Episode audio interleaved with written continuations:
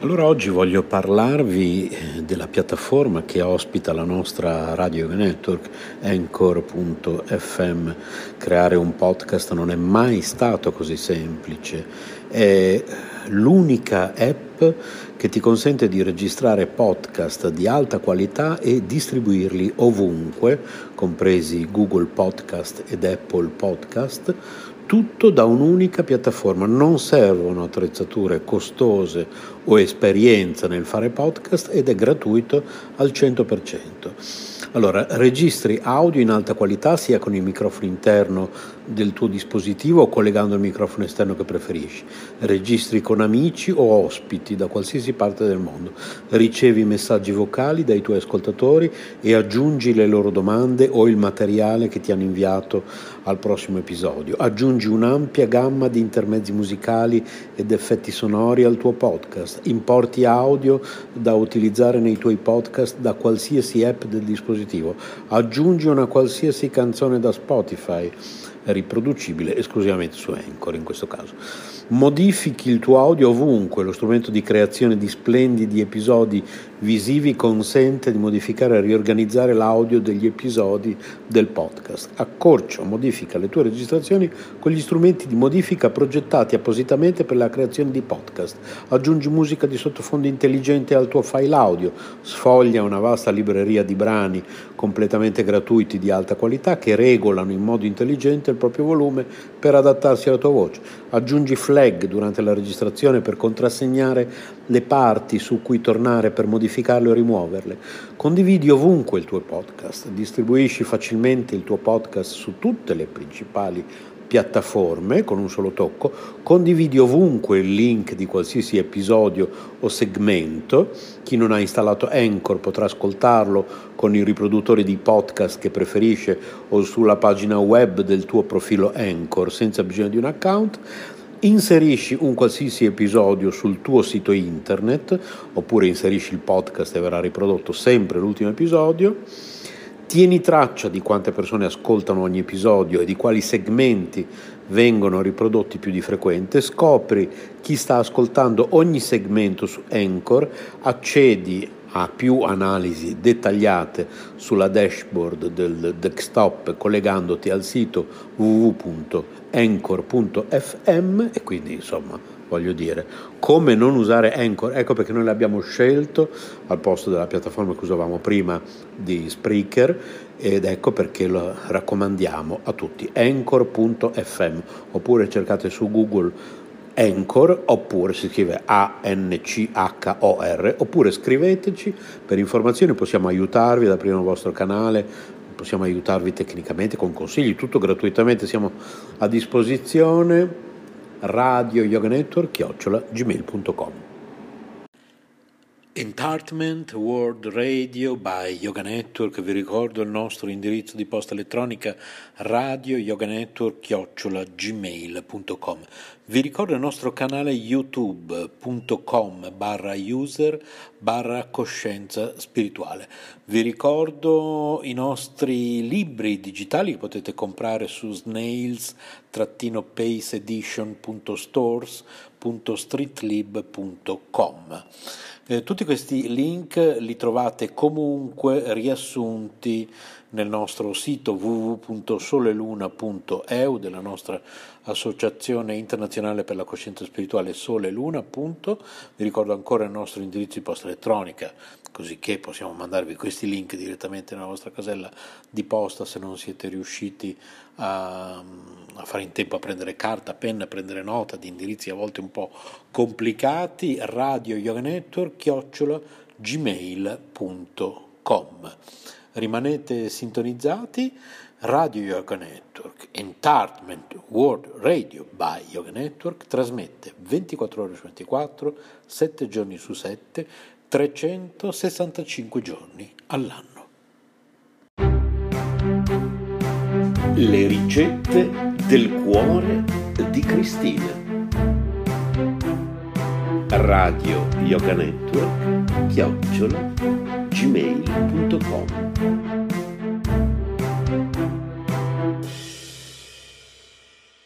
Eccomi a voi con l'antipasto di zucchine. 2 zucchine di media grossezza, mezzo cucchiaino di peperoncino rosso in polvere, il succo di mezzo limone, due spicchi d'aglio, mezzo cucchiaino di semi di coriandolo macinati, mezzo cucchiaino di semi di carvi macinati, sale, olio extravergine d'oliva, olive nere a piacere.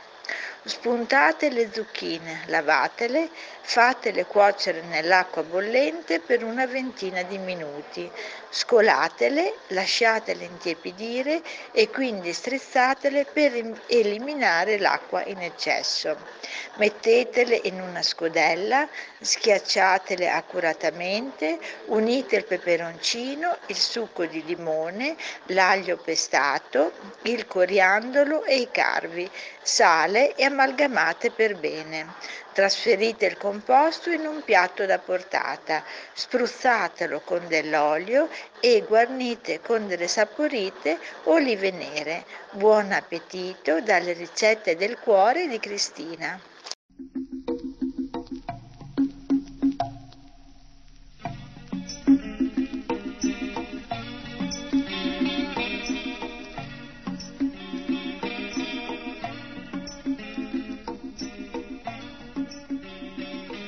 Sulle rive del Gange.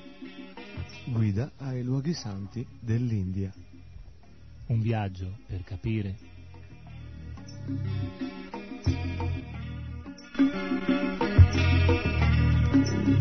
Sulle rive del Gange.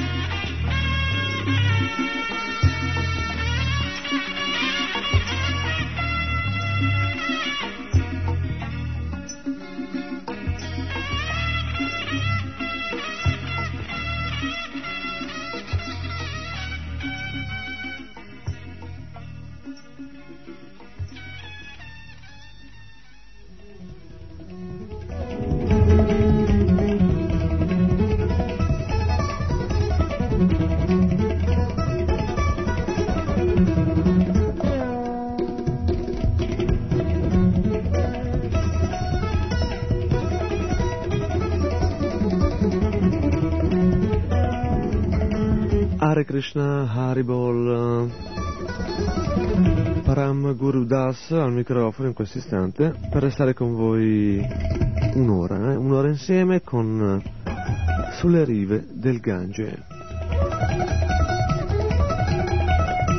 Sulle rive del Gange, uno dei tanti programmi di Radio Krishna Centrale, uno dei tanti programmi che hanno come funzione, come meta, come obiettivo quello di avvicinarvi sempre più a Dio, a Krishna. Krishna, Dio può essere avvicinato in tanti modi, leggendo i libri che parlano di Lui, ascoltando i devoti che ci narrano in relazione alla sua persona.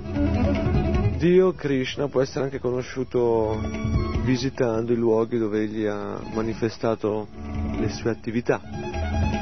5.000 anni fa Dio, la persona suprema, Krishna nella sua forma originale, è sceso su questo nostro pianeta. È apparso in India, nel nord dell'India, è nato in una città chiamata Mathura, si è recato in seguito in un villaggio chiamato Vrindavan e poi una serie di vicissitudini meravigliosamente narrate nel libro di Krishna spiegano come in seguito tornò ancora a Mathura e poi a Dvarka e poi a Kurukshetra e in tanti altri luoghi ancora il libro di Krishna, un libro che chiunque deve leggere, chiunque deve imparare a conoscere, chiunque deve imparare ad apprezzare per uh, imparare a conoscere e imparare ad apprezzare Dio, Krishna. I devoti di Krishna, in base agli insegnamenti dei Veda, spiegano che lo scopo della vita è quello di sviluppare puro amore per Dio e per sviluppare attrazione per una persona, per sviluppare amore per questa persona, bisogna imparare a conoscerlo. Bisogna sapere cosa soddisfa questa persona. Se noi vogliamo soddisfare un amico, un parente, un conoscente, dobbiamo conoscere ciò che lui ama e quindi fare in modo che lui possa avere queste cose e sapere anche ciò che, che a lui non piace e fare in modo di non presentargli queste cose. Così anche Dio è una persona e ha dei gusti, alcune cose gli piacciono, altre non gli piacciono. Ad esempio, Krishna ama tutti i suoi esseri viventi e non vuole che noi per cibarci dobbiamo uccidere altri esseri viventi. Non vuole che noi uccidiamo inutilmente animali come le mucche o tanti altri animali che possono essere risparmiati, anzi che sono anche utili in quanto danno latte o altre sostanze importantissime per l'alimentazione umana. Possiamo vivere senza uccidere e quindi questo è ciò che vuole Krishna da noi, vuole insegnarci attraverso le sue istruzioni contenute nelle scritture rivelate come vivere in un modo armonioso, in un modo pacifico, armonioso con la natura, pacifico nel rispetto di tutti gli altri esseri viventi. Questa ad esempio è una delle cose che Krishna vuole, vuole che noi siamo non violenti, vuole che noi diventiamo vegetariani, che noi diventiamo pieni di rispetto verso tutte le creature di Dio. Allora, per conoscere una persona bisogna sapere ciò che lui ama e ciò che a lui non piace per poterlo soddisfare.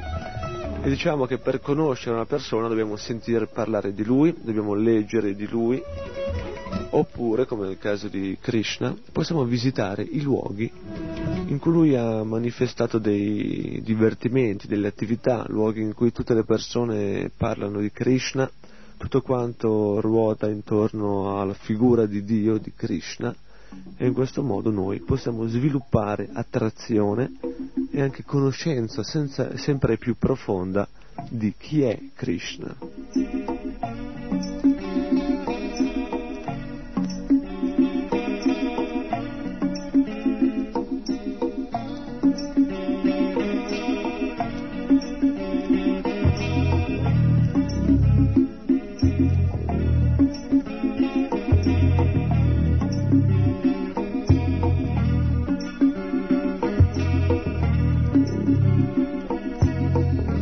Nella maggior parte delle precedenti puntate abbiamo analizzato di volta in volta un particolare luogo santo dove Krishna svolse un, una particolare attività. Per indicare come in questi luoghi, per colui che ha fortuna e la possibilità di visitarli, c'è la possibilità di rivivere delle situazioni, di trovarsi negli stessi luoghi dove Dio ha svolto una certa attività, magari dove è nato Dio come amatura, oppure dove Krishna ha danzato con le gopi nei boschi di Vrindavana, oppure nello Yamuna, il fiume dove Krishna con le gopi e con i pastorelli del villaggio di Vrindavana amava divertirsi. Visitando questi luoghi si ha l'opportunità di incontrare persone sante, si ha l'opportunità di toccare, tastare, vivere in una dimensione spirituale. Naturalmente anche qua in Italia, anche dove abitate voi in questo istante, dove voi state ascoltando la radio, potete creare una dimensione spirituale, non è prerogativa di, di chi nasce in India o di chi sta in India. L'India è un luogo geografico, non è che là c'è la dimensione spirituale, qui non c'è. La dimensione spirituale è qualcosa che, che è dentro di noi. Noi possiamo avere una buona attitudine, una buona coscienza spirituale elevata anche in Italia, anche a Milano, anche a Roma, anche a Firenze, anche a Napoli, anche a New York, a Tokyo, a Hong Kong, a Mosca, ovunque. E al contrario potremmo essere in India e invece avere una mente completamente assorta in pensieri e desideri materiali. Non è il luogo geografico naturalmente che determina la nostra coscienza interiore, però dobbiamo anche saper valutare che il luogo esteriore generalmente influenza molto quelle che sono le nostre valutazioni, i nostri pensieri. Oggi dicevamo al contrario di, delle altre volte in cui vi abbiamo fatto ascoltare um, una serie di interviste o tratte su luoghi santi per farvi apprezzare e conoscere questi luoghi, ora, oggi, invece di raccontarvi le storie di un luogo particolare, invece di narrarvi qualcosa di particolare, vorremmo farvi ascoltare alcune interviste prese qua e là, alcune in Bengala, altre in altri posti ancora. Interviste con dei devoti in differenti situazioni, differenti devoti, naturalmente ho intervistato devoti italiani per darvi la possibilità di, così, di capire in lingua italiana senza bisogno di traduzioni, come così complicherebbero il tutto, complicherebbero l'ascolto.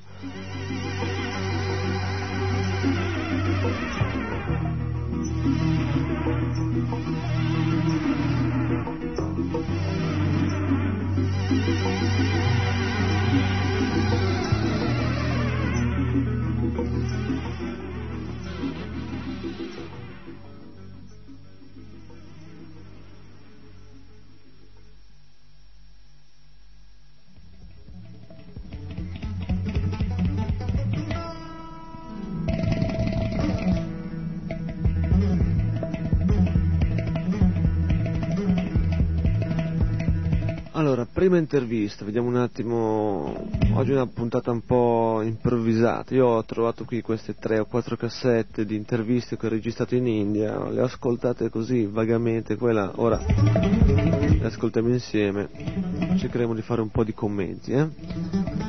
Allora, prima intervista. Questo viaggio continua. eh? Allora, Purva Raga, qui di fianco a me. Purva, altro devoto italiano. Ah, rami permettendo, volevo chiederti una cosa. Tu sei arrivato qua in India, abbiamo parlato in questi giorni, mi dicevi che sei arrivato nel- prima nelle città, sei stato a Delhi e a Calcutta e poi infine sei giunto qui in questo santo luogo di Mayapur. E mi piacerebbe sentire da te la differenza che c'è tra le città che in realtà sono state costruite un po' su un modello anche occidentale, dovuto anche alla colonizzazione britannica qui in India. Arrivo!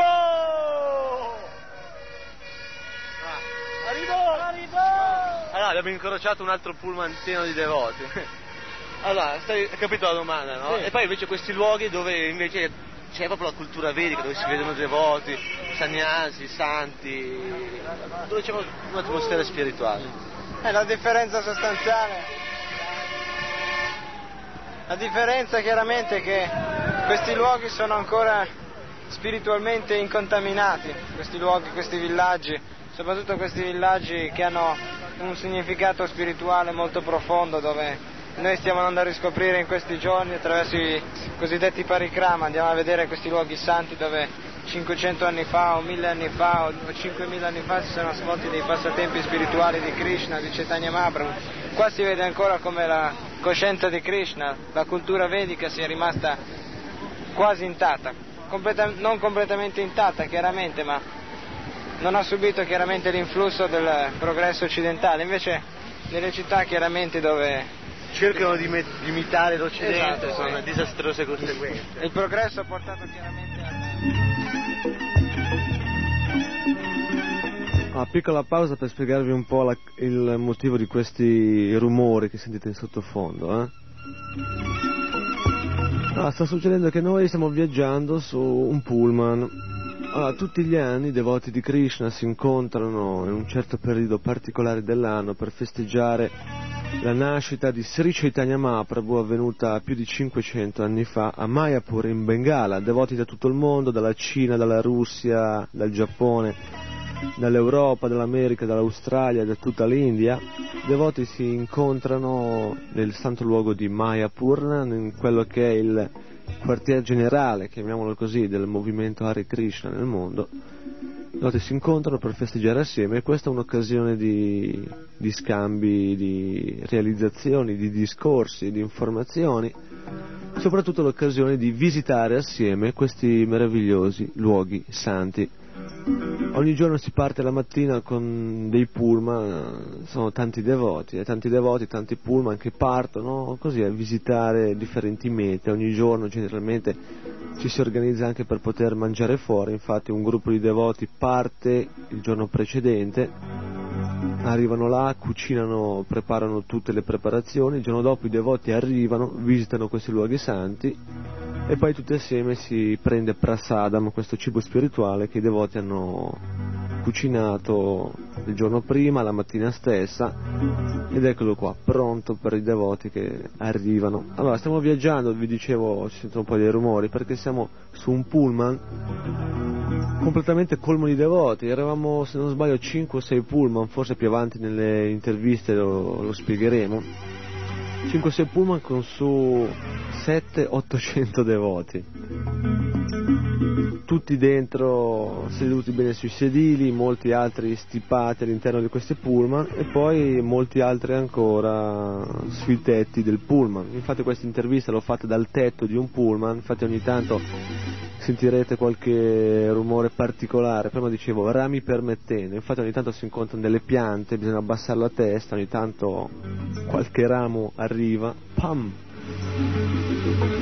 Stare attenti ai fili elettrici, eh, attenti ai ponti bassi.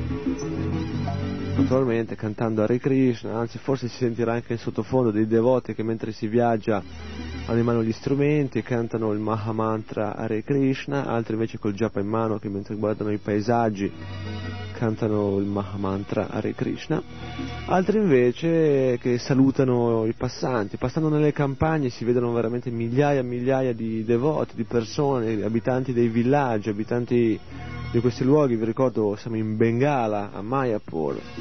Bengala, luogo dalla meravigliosa vegetazione, dalla natura ricca dalle palme verdi, dai campi, dalle coltivazioni veramente rigogliose. Siamo in eh, Bengala.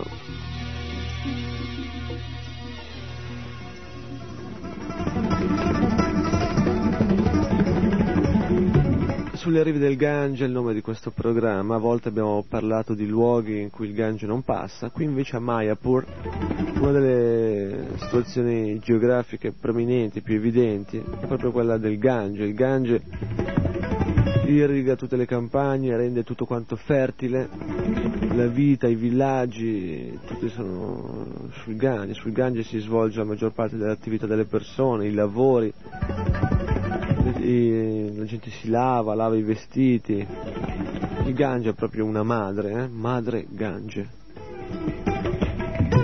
Allora, torniamo alla nostra intervista, allora siamo sul, pullman, sul tetto di questo pullman, ci sono 5-6 pullman pieni di devoti, centinaia di devoti, si incontrano migliaia di persone le quali Haribo, Hare Krishna salutano. È veramente bello, è bellissimo. Progresso ha portato chiaramente al più facili comunicazioni con l'Occidente, quindi il cosiddetto progresso più facilmente entra e vediamo, e vediamo quali sono le cause, vediamo città. Io ho avuto l'occasione di visitare, come per diversi motivi non sono potuto direttamente arrivare a Mayapur, Mayapur Dham, il santo luogo di pellegrinaggio dove vanno tutti i devoti di Chaitanya Mahaprabhu a festeggiare. Dove è apparso, dove è nato Krishna Chaitanya Mahaprabhu. Festeggiare il Gor Purnima, il festival dell'apparizione di Chaitanya ah, Mahaprabhu. ti interrompo, quello del Gor Purnima. Abbiamo qui davanti a noi proprio la luna, quasi piena, eh? Purna significa luna piena, Gor Purnima significa proprio il giorno dell'apparizione, del compleanno, diciamo, di Chaitanya Mahaprabhu, Krishna Dio Persona Suprema che 500 anni fa è apparso su questo pianeta. La luna è quasi piena, quando lo sarà? Fra due giorni? Sì, fra due giorni. Fra tre giorni, scusa. Tre, due o tre giorni. Sarà il momento. il momento clou in cui festeggeremo questo grande avvenimento. In effetti è l'avvenimento più importante per, per i devoti di Krishna, anche se noi festeggiamo anche Janmastami, la, il giorno dell'apparizione di Krishna, ma per noi è ancora più importante il giorno dell'apparizione di Chaitanya Mahaprabhu. Allora, un pullman si è fermato, che è successo? Ah, forse ci sono troppi devoti sul tetto dell'altro bus e vorranno passarli un po' su qua che siamo abbastanza comodi. No, pure qui andando, ok. Coloro che ascolteranno questa trasmissione non possono visivamente vedere la situazione, no? Sentono intanto mentre tu stai parlando, sentono sotto Haribo, Hare Krishna.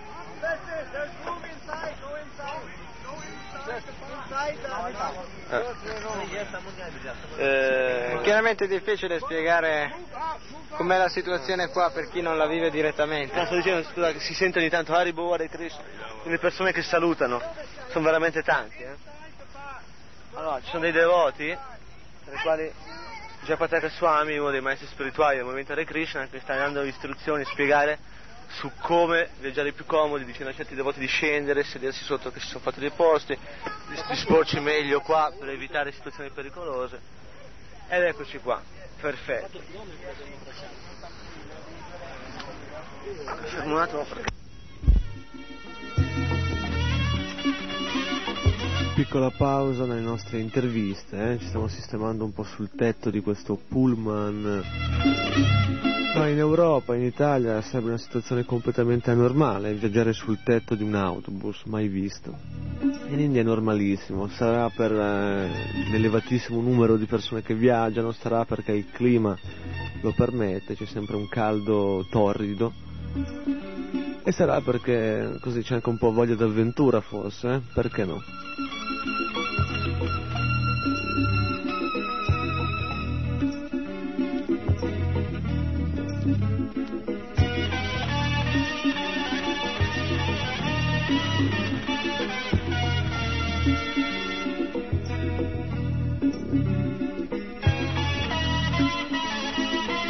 Riprendiamo l'intervista che abbiamo interrotto per motivi così sul tetto del pullman, qualcuno rischiava di cadere giù, ci siamo organizzati, ci siamo fermati, ci siamo sistemati e si riparte. Eh? Sì, sono interrotto ma c'è stata una pausa dovuta così a motivi di ambientamento qui sul tetto. Allora, stavi descrivendo un po' di questa differenza no? tra le grandi città dove sei stato, Delhi, Calcutta, questi luoghi santi in cui sei venuto, Jagannath e Mayapur allora, lasciamo passare il camion, passato. Anche il camion, ad esempio, sul fronte di questo camion c'era un grande, eh, una grande raffigurazione di Shiva. Eh? Shiva, una delle divinità della cultura veda, e ogni cosa ci dà la possibilità di ricordarci di Krishna. Sì, in effetti qua appunto, come dicevo prima, soprattutto nei villaggi la coscienza di Krishna la si respira nell'aria. Ogni cosa ci ricorda di Krishna, dipinti ci ricordano di Krishna, la gente ci ricorda di Krishna salutandoci a ribore Krishna, anche, anche la cucina ci ricorda di Krishna, in effetti tutti i vegetariani come si diceva prima e anche le preparazioni stesse sono vediche. Così chiaramente. Allora, c'è qui Kaviraj che vuole. Ecco qui un altro camion con su Durga Devi davanti, eh? Allora, Kaviraj, Kaviraj Abbiamo intervistato velocemente prima mentre stava servendo prasada. Ora la grande distribuzione di prasada di cibo a questa moltitudine passata, sentiamo un po' qualche, magari qualcosa che può descriverci di questo suo servizio di oggi. Allora, Kavi. Hare Krishna. ah, spegni, spegni. Allora, no, no, dai, tanto è una cosa tra amici, siamo solamente, non so, 2-3 milioni di persone che ti ascolteranno. Mi, mi stanno ascoltando tutti quanti, però... no, un po' emozionato, no? Comunque tutto quello che vi doveva dire vi avete detto già Paranguru. allora, tu da quanto tempo sei in India? Sono quasi quattro mesi. Dove sei stato oltre che a Mayapur? Sono stato un mese a Vrindavana e poi ho girato un po' dappertutto dove è stato anche il signor Chaitanya, no? Sud sono, dell'India? Sud dell'India che sono, sono tutti posti santi, diciamo, a Dupi.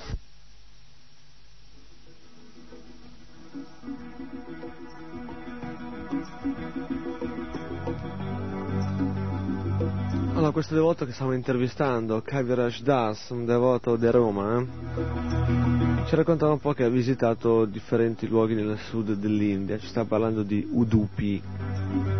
Tanti altri sono i luoghi santi che videro 500 anni fa circa il passaggio in pellegrinaggio, lo stesso motivo per cui noi eravamo in India a fare queste interviste.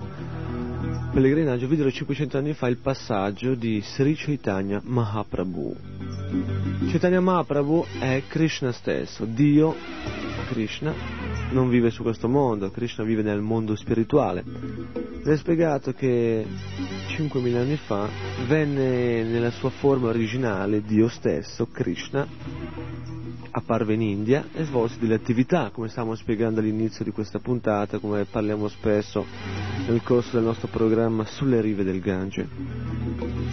500 anni fa, quindi dopo 4500 anni che Krishna era apparso su questo pianeta, ritornò, non più questa volta nella sua forma originale di Dio, ma sotto forma velata, nascosta. Apparve come un devoto, Sri Chaitanya Mahaprabhu, per insegnarci come vivere da devoti, per insegnarci qual è lo scopo della vita, insegnarci a cantare Hare Krishna e insegnarci che bisogna sviluppare puro amore per Dio, la persona suprema. Questo è lo scopo della vita, sviluppare puro amore per Krishna.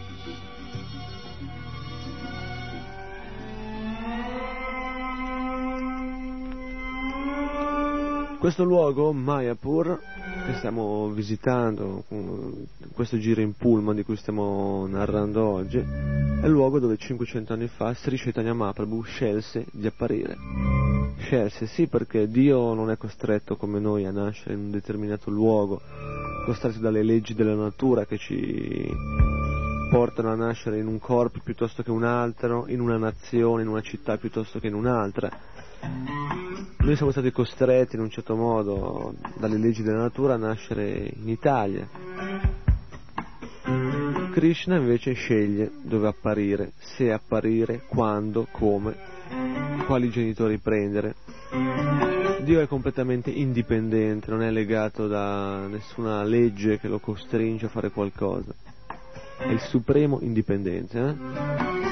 Anche noi esseri individuali, anche noi anime cadute, eh, abbiamo una piccola indipendenza, veramente piccola. Possiamo dedicarci a Krishna, possiamo fare di testa nostra, siamo un po' indipendenti. Dio invece è totalmente, completamente indipendente.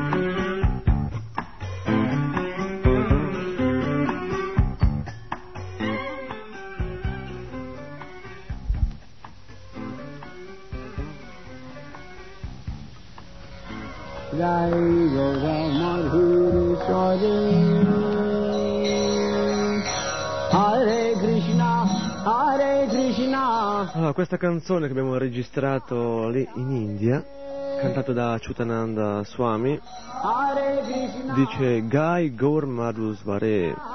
Il signore Chaitanya Mahaprabhu, Gora, Goranga, colui che ha la pelle del colore dell'oro,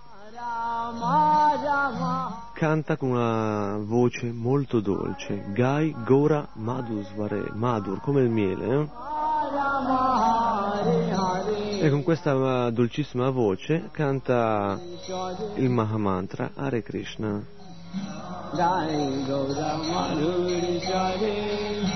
গৃহে তাকো বনে তাকো সদা হরি বলে ডাকো গৃহে তাকো বনে ডাকো সদা হরি বলে ডাকো গৃহে তাকো বনে তাকো সদা হরি বলে ডাকো, গৃহে তাকো বনে তাকো সদা হরি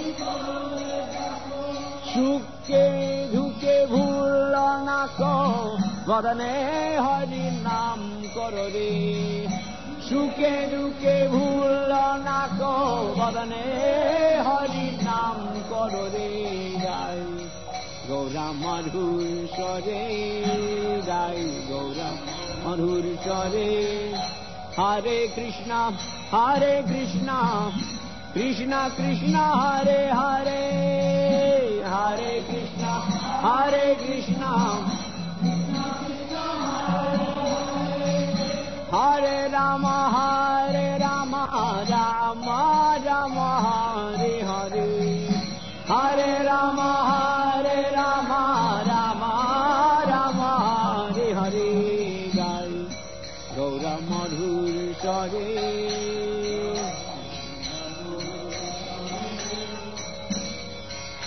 মায়া জলে ভদ্র হয়ে আছো মিছে কাজ লয়ে মায়া জলে ভদ্র হয়ে Sulle rive del Gange. allora, torniamo alle nostre interviste. Stiamo allora ascoltando un devoto, si chiama Kaviraj Das, un devoto di Roma. In India c'erano tanti devoti italiani, alcuni vivono là da 10 anni, 15 anni, alcuni invece come me si sono recati per un mese, due mesi, tre mesi, sei mesi in un viaggio di pellegrinaggio visitando i luoghi santi e riportando qua in Italia delle esperienze sotto forma di racconti, impressioni oppure come sto facendo in questo istante sotto forma di interviste. Allora, torniamo a sentire il nostro Kaviraj Das. Eh? Allora, scusa per l'interruzione Caverage, qui motivi tecnici, potenti mezzi di RKC, anche qua in Bengala, eh, ogni tanto. Allora, eccoci qui, sempre sul eh, tetto di questo pullman pieno di devoti sotto e sopra. Caverage, ci stavi raccontando nella prima parte di questa intervista, tu quattro mesi sei in India, è stato un mese a Vrindavan, è stato il luogo dell'apparizione di Krishna, sei stato poi per eh, un po' di tempo ancora in giro, un po' di tempo nel giro del sud dell'India visitando numerosi luoghi santi ora qui a Mayapur, eh, allora, Mayapur andando tanti bambini, persone, anziani, donne, uomini, tutti salutano, alzano le mani, cantano Hare Krishna, dicono Haribo, allora raccontaci un po' qualcosa in relazione a questo che per colui che magari vive in, in Occidente, in Italia, nel nostro specifico caso, è un po' insolito, eh. magari tu vai in giro, tu dove stai? Fai servizio a Roma se non sbaglio? Sì, eh, faccio servizio a Roma e lì ci sono le divinità del Panciatattva e io faccio il pugiare. Nel Panciatattva, eh. Il Panciatattva. Allora, tu vai per le strade di Roma un, per le strade di Roma è un po' diverso quello che, quello che vedi e quello che ascolti in confronto a ciò che vedi e ascolti qua, eh? Sì, completamente diversa. Qualcosa che ci assomiglia via d'Oltrettezzo 142. Poi c'è il tempio. Eh, comunque eh, Poi l'altro indirizzo qual è? Che gli assomiglia ancora? c'è il Govinda, il ristorante Govinda, che sta via di, via di Coronari, una traversa di via di Coronari, che è vicino a Piazza Navona, che molte persone la conoscono. No, torniamo in Bengala. Torniamo in Bengala, siamo qui eh, sulla strada che porta a Mayapur. Eh, dunque, la mia esperienza qui in India è che diciamo, ci sono dei pozzi molto belli che- dove ci fanno ricordare di Krishna. Sono stato in molti posti e un posto molto bello è Jagannath Puri, dove c'è il tempio di Jagannath, che il signor Chaitanya è stato molto molto tempo lì, 18 anni della sua vita. Scusa se ti interrompo, che sai che caratteristiche mi interrompe. Scusa, ma ho visto adesso un. Eh, Gianni, abbiamo visto quel vecchietto che è entrato in questo villaggio adesso. Era lo stesso che avevamo visto prima che prendeva pressa da là. Ah, questo cosa significa? Eh, significa che il Prasada Krishna attira gente da, da qualsiasi parte del mondo. Si è fatto un bel po' di chilometri per venirla a festeggiare quei devoti. È chiaro, qua la, la voce lì gira da villaggio in villaggio, come quando Chaitanya Mahaprabhu arrivava con i suoi kirtan, no? tutti si univano al kirtan. Così come quando sono arrivati oggi i devoti a distribuire Prasada, c'erano pochissime persone, in pochissimo tempo sono arrivati tutti i villaggi della zona. Allora, Raghunath, tutte le persone, tante migliaia di persone sono giunte oggi là in quel luogo a festeggiare con noi, a prendere prasada con i devoti e molti naturalmente, anche, anche se qui tutto sommato delle persone stanno bene, non è che soffrono di fame, le persone stanno bene, penso che la maggior parte delle persone sono venute anche proprio per eh, gustare ciò che è il significato del prasadam, la spiritualità di questo gesto devozionale. Allora, per aiutarvi a capire meglio di cosa stiamo parlando, eh, il giorno in cui ho fatto queste interviste, qui eravamo su un pullman, vi ricordo, sul tetto di un pullman, stiamo tornando al nostro tempio dopo essere stati a Shantipur, in un luogo in Bengala, a distribuire prasadam alla gente. I devoti di Krishna in India escono spesso, più volte alla settimana, con dei grossissimi pentoloni, tonnellate, quintali di vegetali, zucchine, melanzane, patate, carote, riso, soia e tantissime altre cose, farina, pane, a distribuire cibo a delle persone dei villaggi. Ma quel giorno a Shantipur avevamo distribuito cibo a 4.000 persone e qui mentre stiamo tornando, ormai abbiamo già fatto parecchi chilometri nella strada del ritorno, abbiamo incontrato della gente che tornava con delle pentole piene di cibo che avevano raccolto da noi. Quindi vedevamo come le persone non solo venivano dai villaggi appena circostanti, gente che faceva magari 5 minuti, 10 minuti per venire a mangiare, ma venivano anche da chilometri e chilometri decine di chilometri e questo volevamo sottolineare non solo perché la gente ha fame, in realtà lì in Bengala stanno abbastanza bene, forse a parte le città, come spiegavamo prima, dove a causa anche delle, del modo innaturale di vita, molte persone si trovano a vivere in uno spazio ristretto, come accade del resto anche qua in Occidente, nascono delle esigenze particolari. Nelle campagne le, le persone stanno bene, ci sono le mucche, c'è il latte, c'è frutta, frutta in abbondanza, la vegetazione è, fertile, è rigogliosa, i terreni sono fertili, c'è tantissimo grano, cereali, riso. Diciamo che non solo le persone vengono quindi per mangiare, ma vengono perché sanno che quando i devoti di Krishna distribuiscono cibo, distribuiscono prasadam, cibo spirituale, cibo cucinato con amore e devozione per Krishna, offerto sull'altare alla divinità di Krishna e poi distribuito alle persone. Allora stavo domandando a Raghunath Das, un altro devoto, avete già sentito 5-6 voci, eh? Purvaraga, Gianni, Kaviraj e altri, ora ne ascoltiamo ancora un'altra, quella di Raghunath, al quale stavo chiedendo così, alcune valutazioni su questo fatto di vedere come molte persone non vengono solo per mangiare perché hanno fame, perché magari non hanno fame, stanno bene, ma vengono perché vogliono prendere, rispettare Krishna Prasadam, cibo spirituale. Cucinate dai devoti, cucinate e offerte a Krishna con amore e devozione. Sì, quello che ho potuto notare, il segreto della loro serenità sensibilità di queste persone, appunto, veramente ne vedi che sono prive di invidia, prive, prive di, di, tante cattive qualità che purtroppo in Occidente sono un po' dilagate. E proprio il loro segreto è quello della vita semplice, fanno una vita veramente molto semplice, in capanne, hanno mucche dappertutto. Eh, non è male, grande... no, eh? no, qui no.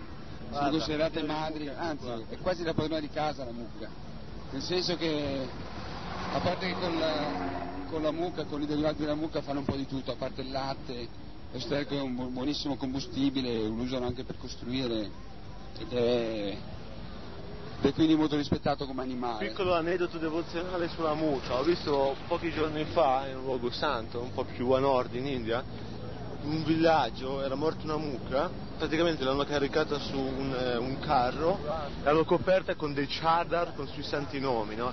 Chadar sono dei piccoli, chiamiamoli scialle, di cotone, arancione generalmente, con sopra stampati o dipinti i santi nomi del Mahamantra Hare Krishna, ecco questa mucca era avvolta con dei chadar e l'hanno portata a bruciarla in un luogo santo. Eh? È una bellissima cosa, mi è piaciuta molto vedere di come è proprio rispettata questa animale. Eh? Nessuno ha pensato a spogliarla, a cucinarla, a tagliarla, a venderla, sfruttarla o chissà in quale altro abominevole modo utilizzare il cadavere di questo animale così generoso.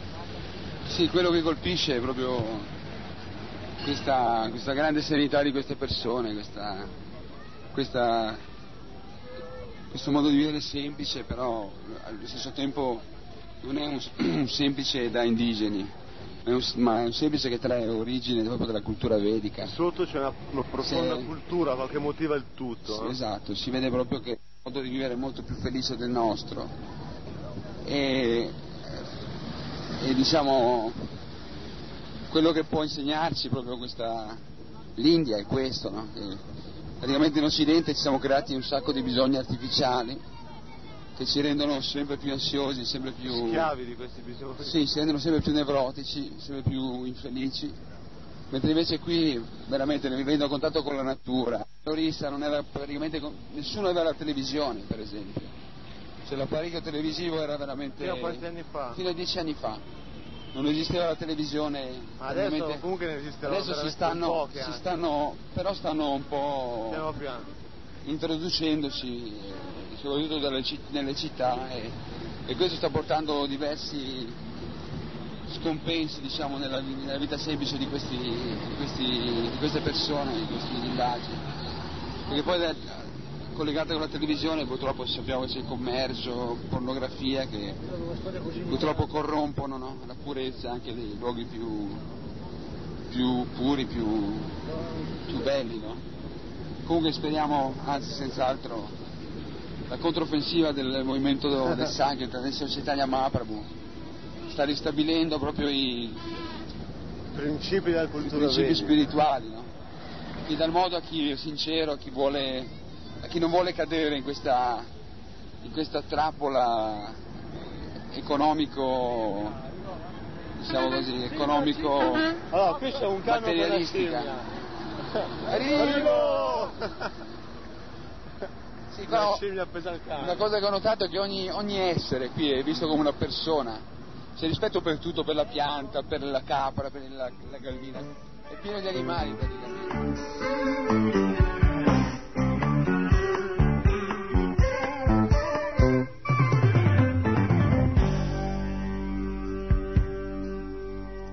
Allora, questo devoto Raghunath Das ci sta facendo notare come questi santi luoghi. C'è un grande rispetto per tutti gli animali, tutti gli animali hanno un valore, un- le persone riconoscono questo, naturalmente faceva anche notare che l'influenza di Kali Yuga sta arrivando ovunque, quindi anche qui in questi santi luoghi, vi ricordo siamo in Bengala eh, con interviste di oggi, Bengal. Televisione sta arrivando, con la televisione arrivano un sacco di desideri materiali inutili, le persone vedono la tv, si creano dei modelli, si creano dei bisogni artificiali, delle necessità, dei desideri che magari non avevano prima, perché non sono desideri dell'anima, sono desideri che uno può acquisire contemplando. Infatti la Bhagavad Gita spiega questo meccanismo, uno contempla degli oggetti, sviluppa attaccamento, li vuole, lotta per averli e a volte si degrada una volta ottenuti questi oggetti dei sensi, oggetti di piacere.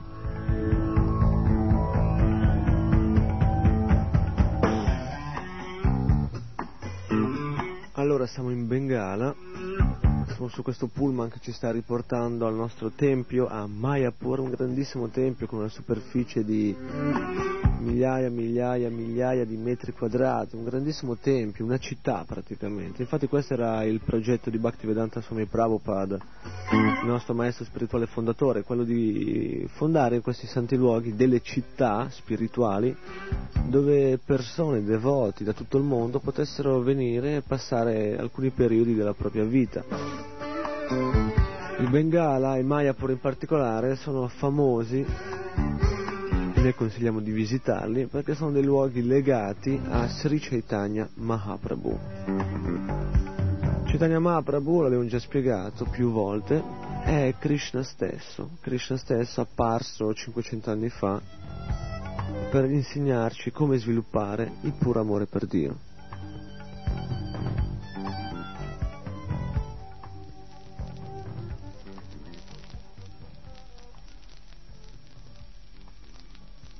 Era l'anno 1487. Il mese quello di marzo. La località Bengala, India. Durante una notte di luna piena, nel cielo, le costellazioni, i pianeti, muovendosi in maniera inconsueta, si disposero in un modo speciale. Poi, più avanti sarà detto che quella era una combinazione molto auspiciosa, come se stessero preparando l'arrivo di una grande personalità, qualcuno che veniva dall'esterno, disceso da un altro universo, qualcuno molto potente. Chi era l'avatar?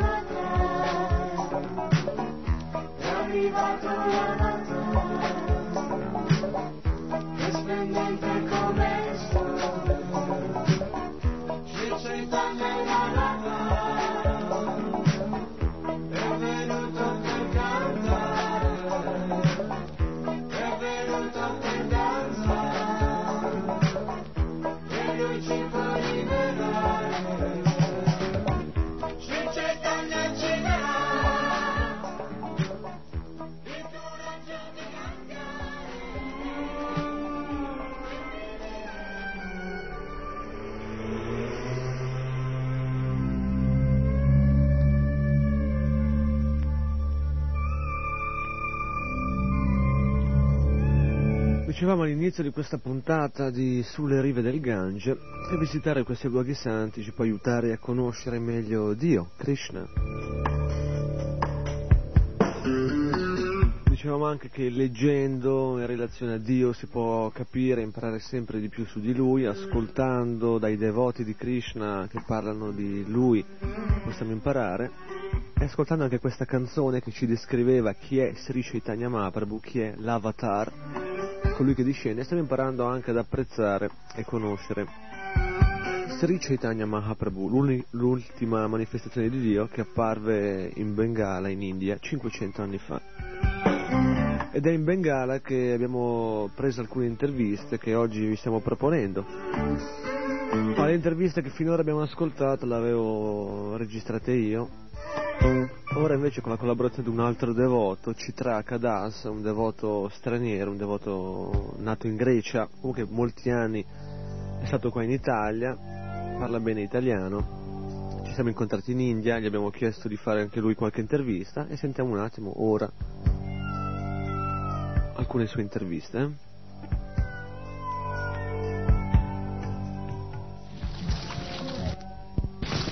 Allora, in fronte a noi abbiamo un'altra devota questa volta che magari ci può dire le sue realizzazioni o la sua visione su questo Festival Mayapur 88.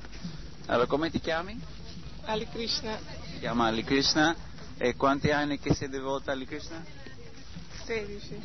16 anni, quindi stiamo parlando per una devota eh, italiana che è devota da molti anni e forse tanti di voi l'avrete già conosciuta. Comunque, vediamo un po', e quante volte sei stata in India, Ali Krishna?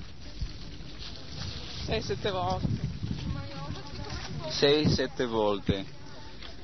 E cosa rappresenta India o questo festival per te? Eh, rappresenta eh, incontro di tutti i devoti del mondo per eh, eh, unirsi insieme, cantare, discutere la filosofia e così trarre ispirazione per fare eh, servizio devozionale quando torniamo ai nostri rispettivi paesi. Ma qualcuno potrebbe domandarsi perché ISKCON ha dovuto spendere così tanto, così tanto denaro per costruire un tempio in questo posto così lontano dalla realtà occidentale. Per quale ragione? Perché qui il- questi luoghi apparso Chaitanya Mahaprabhu e, e Krishna stesso e quindi sono pieni di potenza spirituale che, che possono eh, ispirare i devoti a avanzare nella vita spirituale. Quindi ah, ah, tu ti senti partecipando in questo festival ricaricata spiritualmente? E, e sì, perché? Da dove viene questa carica spirituale?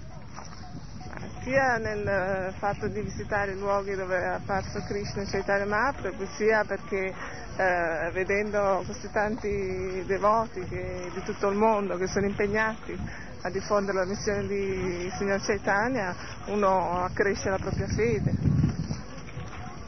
Mhm. Questo festival come lo vedi paragonandolo con altri, con altri, con il festival di altri anni? più rispetto a quello di altri anni, Più tranquillo, più più, sì, più sereno, più, più- penso che devoti sta- stanno maturando un po' di più e quindi sanno anche apprezzare meglio più profondamente questi, questi momenti in cui sono insieme e possono eh, visitare questi luoghi. Che cosa è che è la tua impressione più forte o più profonda qua da- dalla tua esperienza dall'India? Qual è la mia impressione più profonda? Puoi spiegarti meglio cos'è? Cioè, che cosa è che ti colpisce di più, no? Venendo in India e partecipando in questo festival, che cosa è che ti, che, che ti colpisce di più? eh, vedere come questa cultura, eh, questa missione del Signor Chaitanya si sta diffondendo in tutto il mondo e come la predizione di Bhattivinoda Thakur si sta avverando veramente. Quindi vedi una grande partecipazione che aumenta, una grande partecipazione di, di persone. Abbiamo un'interruzione. Come potete sentire forse al sottofondo c'è un indiano che sta passando facendo pubblicità dei suoi prodotti, credo che c'ha gelati, quindi eh, questi sottofondi sono caratteristiche del posto. Vi ricordo che stiamo ancora eh, facendo parikrama, che significa che stiamo visitando che stiamo visitando diversi sacri posti dove sono accaduti diversi avvenimenti, eh, dove hanno vissuto diverse persone sante o grandi maestri spirituali. E quindi ah, stiamo sempre camminando e così ci troviamo in mezzo in questo ambiente ah, caratteristico ah, indiano.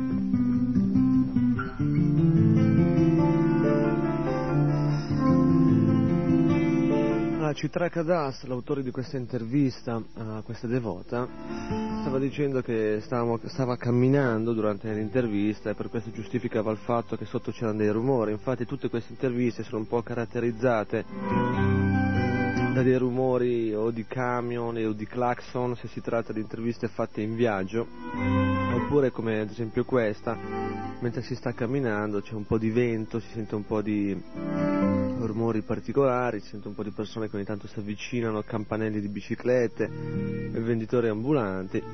Comunque speriamo che queste interviste siano chiare, soprattutto chiaro il contenuto. eh.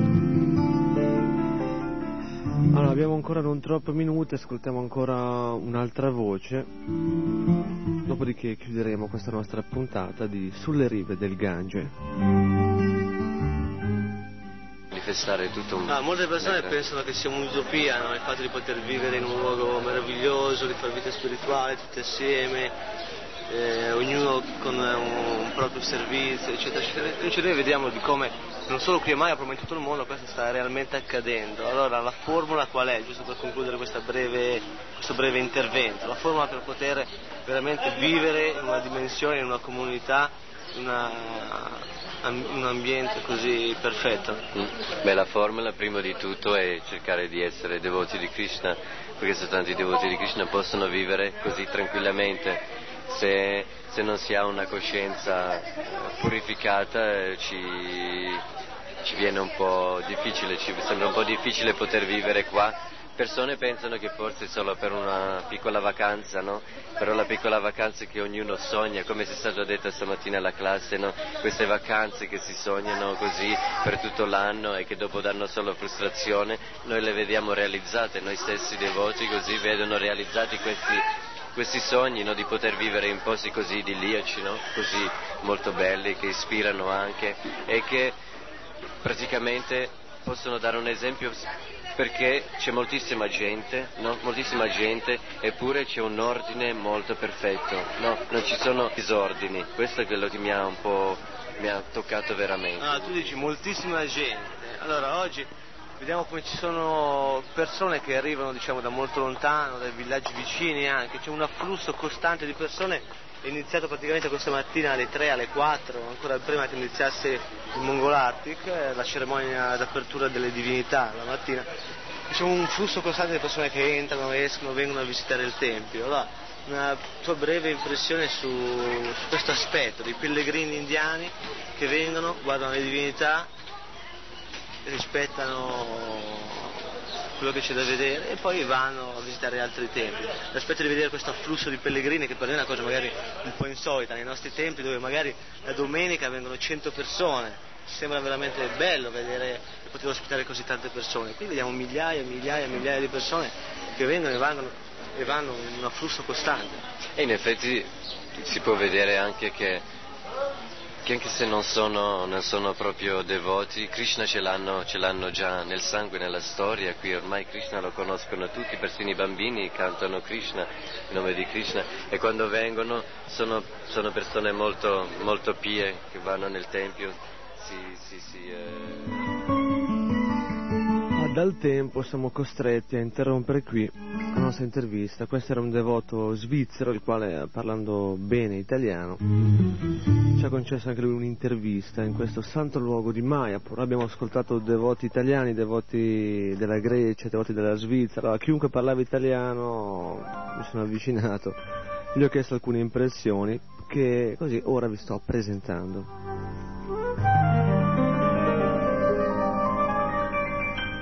Allora, Hare Krishna a tutti, un saluto da Param Guru Das, grazie per l'ascolto a presto eh, con un'altra puntata di Sulle rive del Gange. Haribol, Hare Krishna.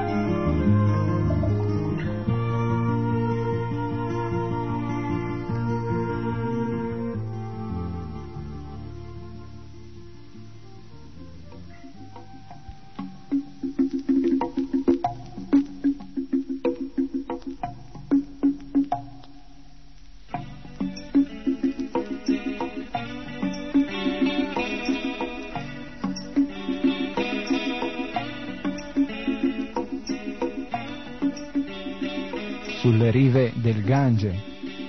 Guida ai luoghi santi dell'India. Un viaggio per capire,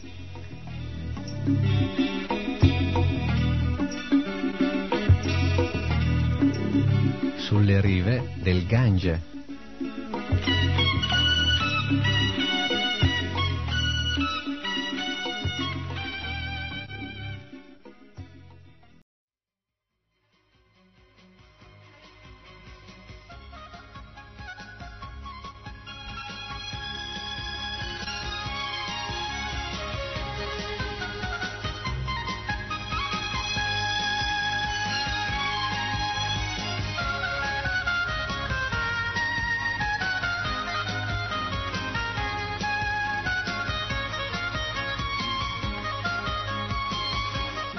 Saluti a tutti gli ascoltatori, questo è KC.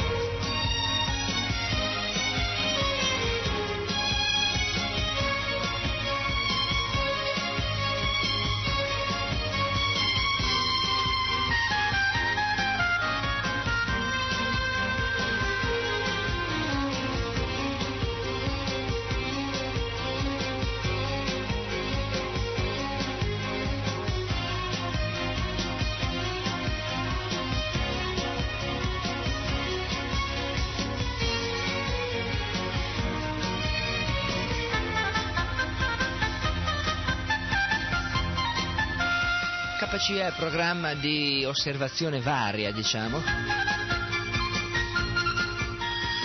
Non ci sono molti limiti a questo programma che pure vuole conservare un aspetto, dicevamo spesso, di confine.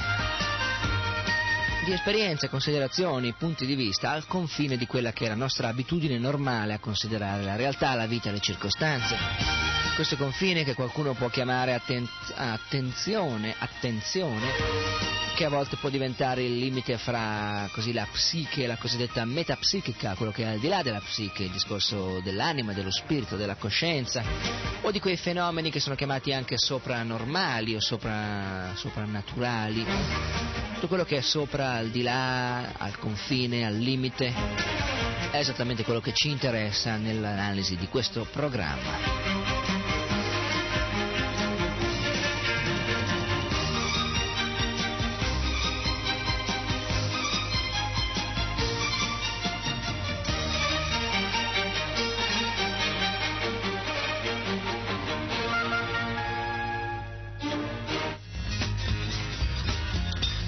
Questa volta siamo a considerare l'evoluzione e evoluzione della coscienza.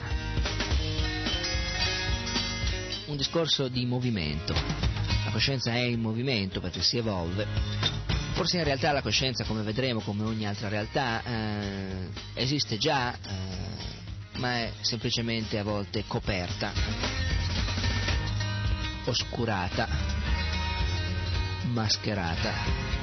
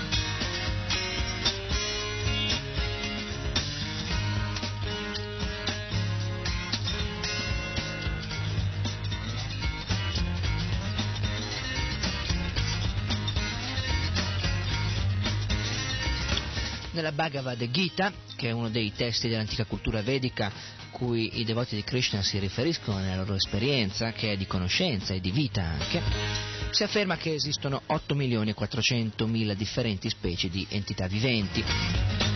Ora, mm, uno potrebbe domandarsi, ma cosa significa questo?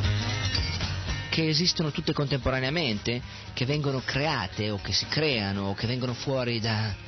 si, si realizzano contemporaneamente? Oppure no, che c'è un senso così di evoluzione da una specie inferiore a una specie superiore? E qui entra in ballo così quella che è la teoria evoluzionistica classica di uno cosiddetto scienziato mm, che si chiamava Darwin. Quello che diceva poi che l'uomo deriva dalla scimmia. eh?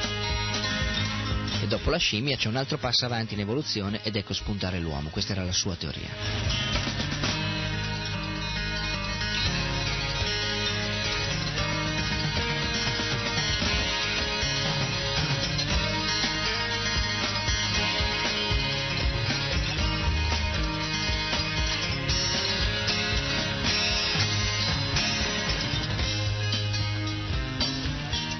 Accordo a quello che questa antica conoscenza chiarisce, in effetti gli 8 milioni e 400 mila differenti specie di esseri viventi esistono tutte simultaneamente, questo è evidente, ma vengono anche create tutte simultaneamente, come una grande serie, un grande eh, parco di possibilità che si offrono agli individui mh, per andare a fare un viaggio in certe condizioni piuttosto che in un'altra.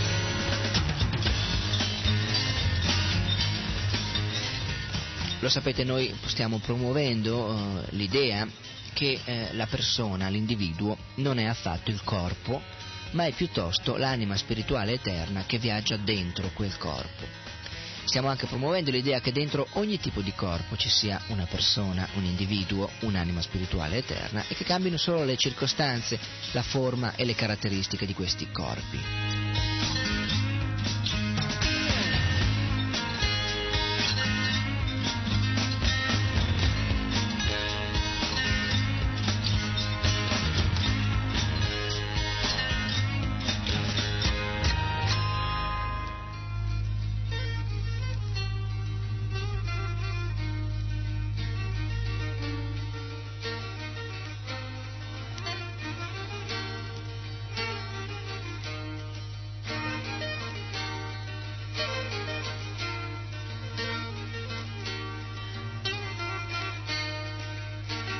Questo significa che le entità viventi si muovono da un corpo a un altro, ma la forma esiste già.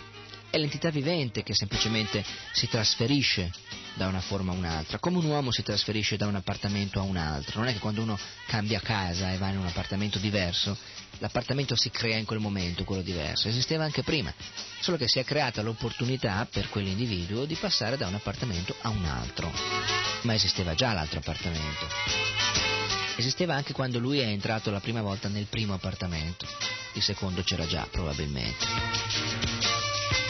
A meno che non sia stato costruito, adesso l'es- l'esempio non è precisamente eh, corrispondente perché un appartamento potrebbe essere stato costruito dopo, ma prendiamo il caso di due appartamenti costruiti insieme, uno abitato da una persona e il secondo che la stessa persona andrà a abitare quando le sue co- possibilità economiche glielo permetteranno. Eh, esistevano già tutte e due, ma lui si trovava a poter abitare solo il primo, poi a un certo punto potrà abitare il secondo. Uno di prima classe, un altro di seconda, magari un altro di terza classe. Supponiamo che una persona da un appartamento di bassa classe, inferiore, più povero, più modesto, arrivi a un appartamento di prima classe. La persona resta la stessa, ma adesso, secondo le sue capacità economiche, finanziarie, eh, o il karma, diciamo noi in accordo alla vita, quando l'appartamento diventa il corpo, può occupare un appartamento diverso, con più facilitazioni, con più comfort, con più comodità. Quindi vera evoluzione non significa sviluppo fisico, ma piuttosto sviluppo di coscienza.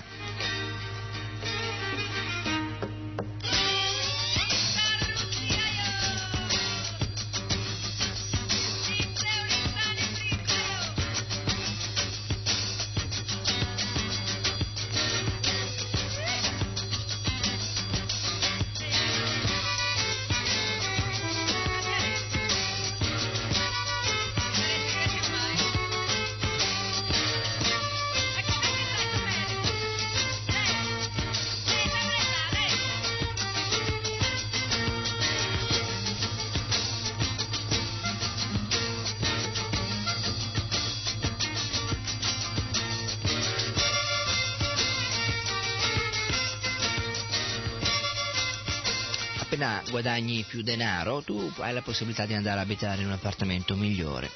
In ogni modo l'appartamento esiste già, non è che l'appartamento nel quale vivi diventa migliore. Sei tu che guadagni una possibilità diversa per andare a abitare in un appartamento migliore che esisteva già. Questa è eh, la teoria, l'insensatezza della teoria di Darwin invece è quella che eh, è come se tu fossi in un appartamento modesto, però a un certo punto guadagni di più e l'appartamento si trasforma eh, e diventa un appartamento migliore. Lui direbbe che un appartamento modesto è diventato un appartamento di alta classe. Gli scienziati moderni pensano che la vita viene dalla materia, dicono che milioni e milioni di anni fa c'era soltanto la materia e non c'era la vita. Noi non accettiamo questa teoria. Dalle due energie, vita e materia, la vita o lo spirito è quella originale, l'energia superiore, e la materia è la risultante, l'energia inferiore. Esistono però simultaneamente. Esistono eh, lo spirito però è indipendente, mentre la materia è dipendente. Cosa significa dipendente o indipendente? Ad esempio, chiunque di noi, anche se magari in circostanze poco fortunate, può sopravvivere senza braccia o senza gambe. Se mi venissero amputate le gambe sarebbe possibile lo stesso sopravvivere. Questo significa che io non dipendo per sopravvivere dalle mie braccia o dalle mie gambe, che però loro dipendono da me. Infatti loro non possono essere vive separate da me, dal corpo, dalla persona. Ecco, è la stessa cosa per l'anima spirituale dentro il mio corpo.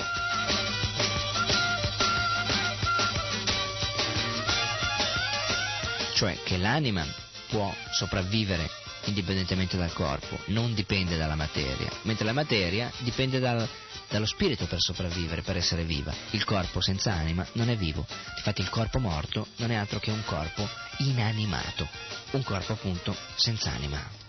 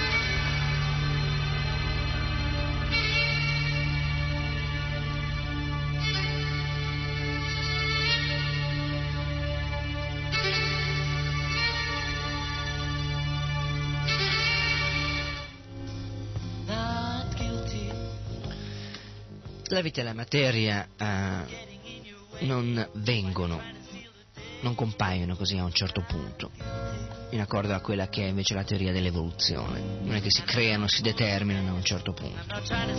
Essi esistono già.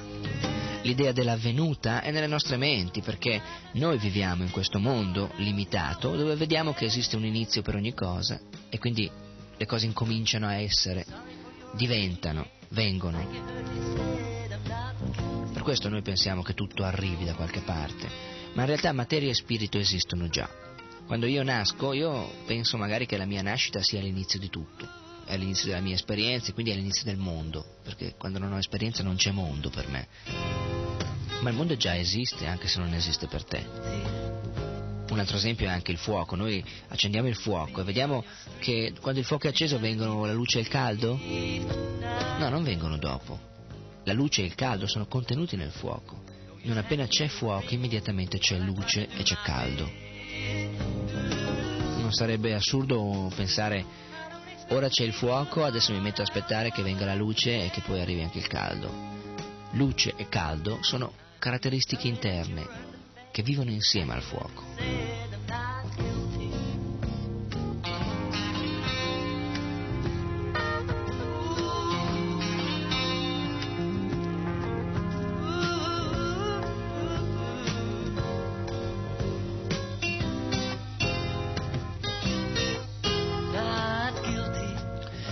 Potrebbe obiettare che eh, il fuoco è la sorgente della luce e del calore. Questo è vero, però il calore e la luce esistono simultaneamente nel fuoco. Non può esserci fuoco senza calore e senza luce. Allo stesso modo, gli esseri viventi eternamente hanno molti differenti desideri eterni. E tutte le varie specie che esistono eternamente esistono proprio per eh, accomodare questi vari desideri eterni, per offrire a questi desideri eterni la possibilità di essere realizzati.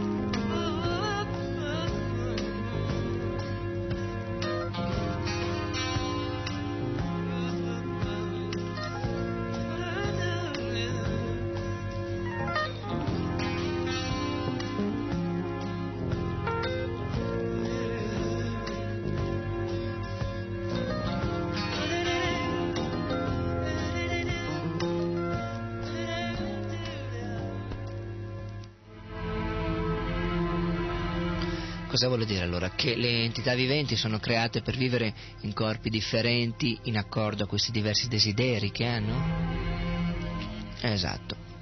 Ad esempio, il governo costruisce una prigione, mettiamo, perché sa che ci saranno prima o poi dei criminali e eh, quando un crim- uno di questi criminali verrà arrestato, la prigione ci sarà, sarà possibile usarla, perché esiste già prima del processo.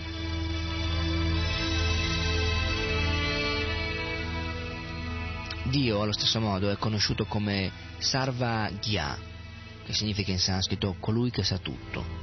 Così lui sa che alcune entità viventi diventeranno criminali, si ribelleranno contro il servizio che gli è dovuto. Lui conosce anche i vari desideri dell'entità vivente, che nel mondo materiale acquista eh, secondo così, la misura del condizionamento che vive da questi tre energie particolari che fanno la natura materiale, che sono la virtù, sattva guna, la passione, raja guna, e l'ignoranza, tamo guna.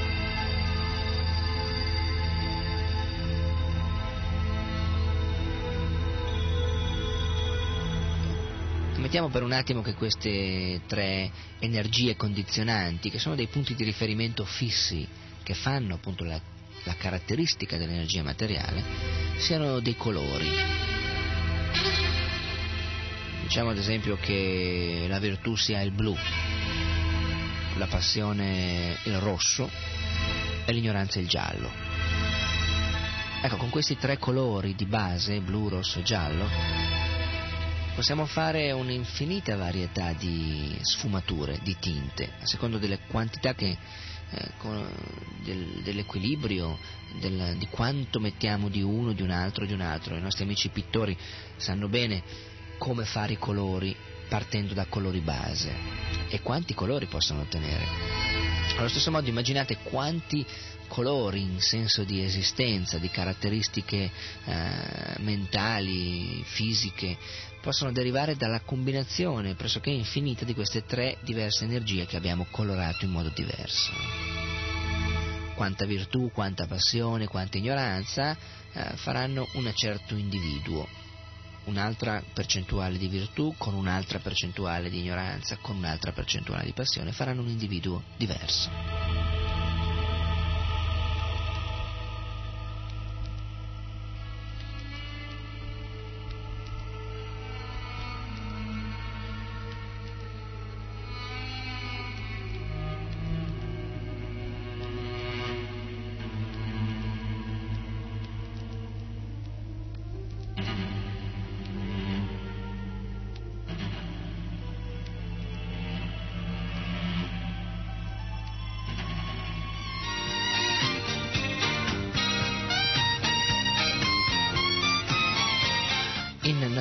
Esiste la grande esperienza necessaria per tutti questi diversi arrangiamenti, queste diverse combinazioni.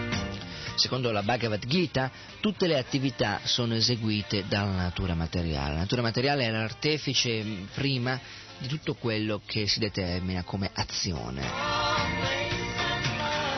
Queste qualità sono manifeste nelle differenti specie, che includono, cosa sono queste specie differenti? Sono gli alberi, le piante, gli esseri che vivono nell'acqua, gli esseri umani, gli esseri celesti o deva, o anche i cani o i gatti e molte molte altre specie, tutte quelle che vi vengono in mente, i piccioni, le formiche, eh, le giraffe, eh, gli alberi di pere, oppure gli alberi di ciliegie, oppure le farfalle, tutte quelle che vi vengono in mente, tutte le diverse specie di esseri viventi, che messe una dopo l'altra, una vicina all'altra, una insieme all'altra, una più l'altra, arrivano in accordo all'antica conoscenza vedica a un numero di 8 milioni e 400 mila.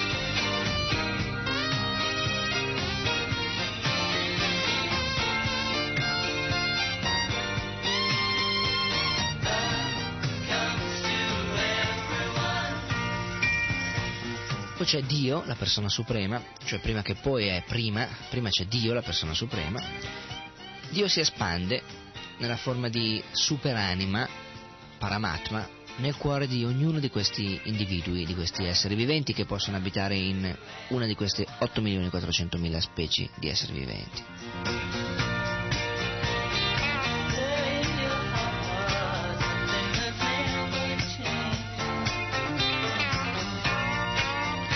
Questa superanima, Dio nel cuore di ogni individuo, per quanto si trovi calato profondamente, intimamente dentro un corpo materiale, questa superanima non è materiale. Non è materiale anche se è la sorgente originale del corpo materiale. Dato che luce e calore sono energie del Sole, il Sole non sente mai troppo caldo, non ha mai caldo il Sole, anche se il- la luce e il caldo nascono esattamente da lui. प्राणाय कारुण्य घनाघनत्यम् प्राप्तस्य कल्याण गुणार्णवश वन्दे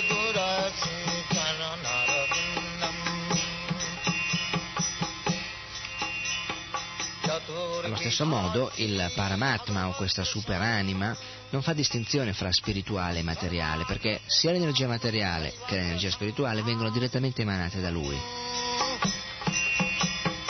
चतुर्विधास्ति भगवत्प्रसाद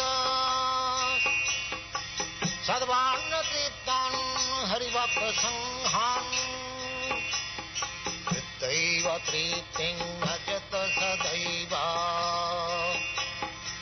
noi siamo quelli che a volte diciamo c'è il sole e a volte diciamo non c'è il sole, il cielo è coperto, la luce del sole è coperta dalle nuvole. Ma questo lo diciamo perché noi siamo esseri limitati, imprecisi, imperfetti, perché a noi la luce del sole appare coperta. In realtà dal sole, dal punto di vista del sole, c'è solo luce solare, caldo, luminosità, non esistono nuvole che coprono. È il nostro punto di vista che è oscurato dalla presenza di queste nuvole fra noi e il sole. Allo stesso modo non c'è divisione tra materia e spirito, ma l'esperienza che ne abbiamo noi ci fa questa divisione, la crea. Ma questa divisione non esiste nell'esperienza di Dio.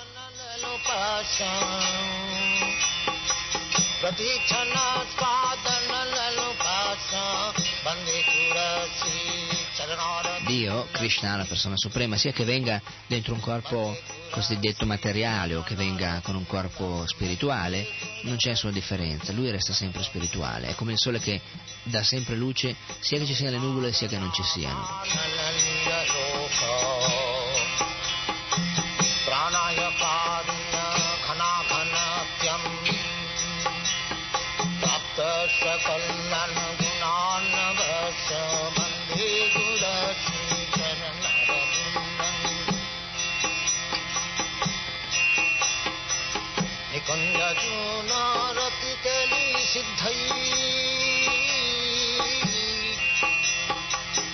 गङ्गजोनारति केली सिद्धै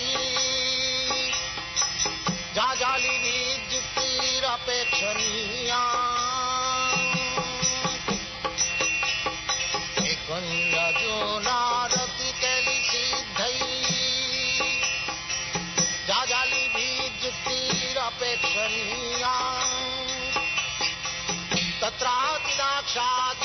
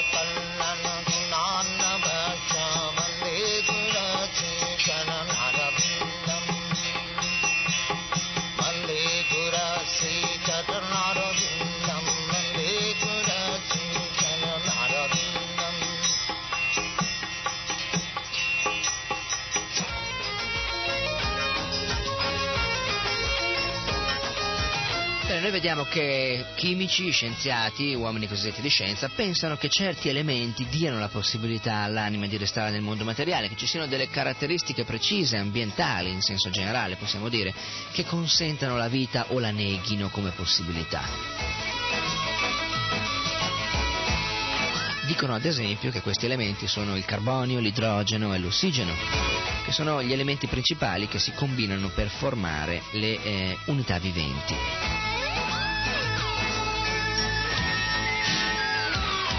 Questo è quello che dicono gli scienziati. L'antica conoscenza vedica afferma invece che ehm, lo spirito deve entrare in questi elementi che esistono già prima perché una creatura, un essere vivente possa svilupparsi. Senza l'intervento dell'energia spirituale non c'è vita né movimento né dinamica nella materia. Ed è, esattamente questo che eh, noi cerchiamo ora di eh, farvi capire. La Terra, ad esempio, contiene in sé tutte le cose necessarie, gli elementi necessari affinché una pianta possa svilupparsi. Però non ci sarà sviluppo in nessuna pianta, in nessuna terra, se non ci sarà prima un seme messo in questa terra.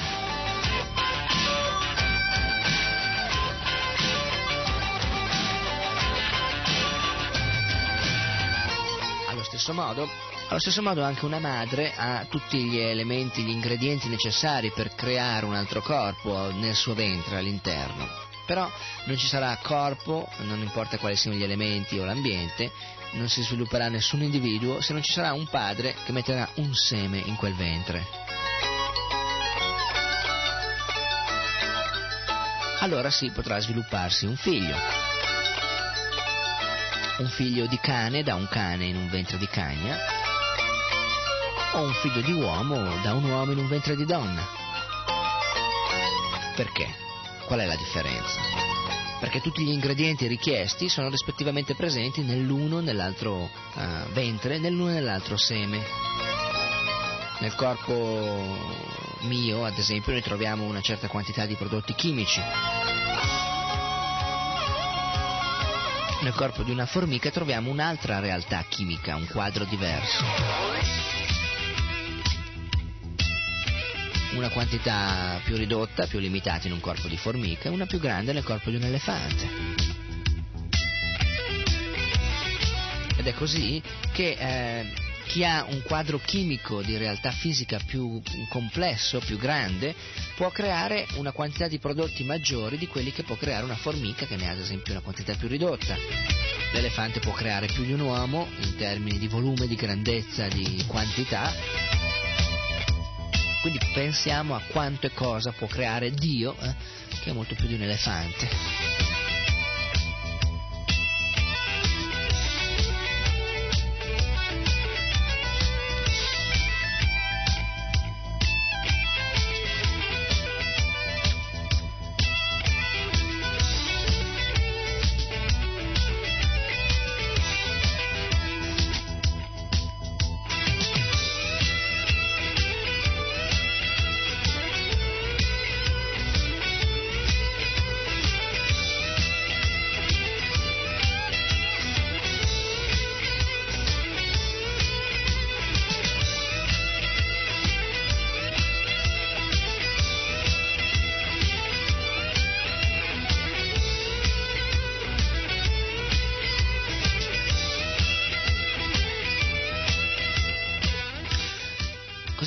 Quella che è la realtà della comunità scientifica generalmente si può notare un contrasto a riguardo della definizione di cosa è vivo e cosa non è vivo, cosa è vivente e cosa è non vivente.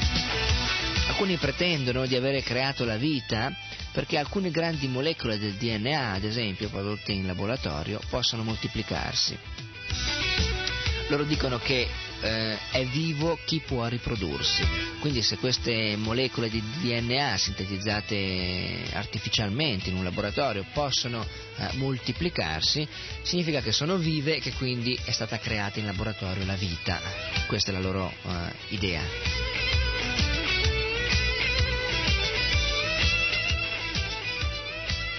Il che significa eh, se queste particelle di eh, molecole di DNA possono moltiplicarsi, significa che hanno il potere di riprodurre altre catene molecolari.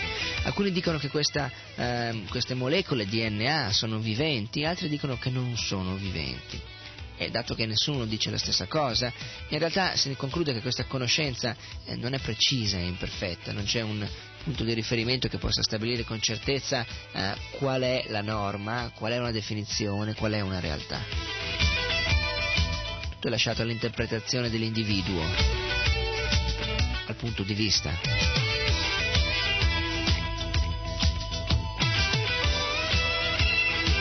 Krishna nella Bhagavad Gita dice chi eh, quello che è sparso in tutto il corpo è indistruttibile. Tutto quello che fa il corpo è indistruttibile. E chiunque può capire che eh, quello che è sparso in tutto il corpo è la coscienza. Non c'è nessun altro elemento che sia presente in tutto il corpo se non la coscienza.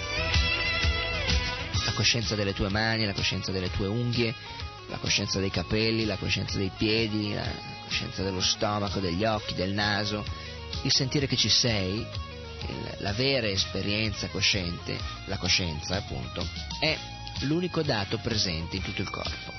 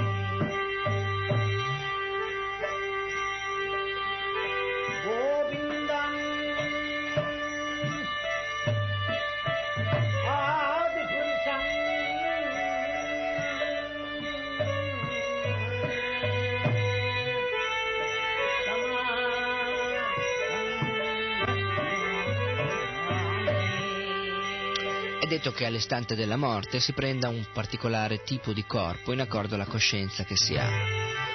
Chi ha una coscienza da cane il, troverà in un corpo di cane il veicolo migliore per vivere questa coscienza, per realizzarla. Quindi prenderà un corpo di cane.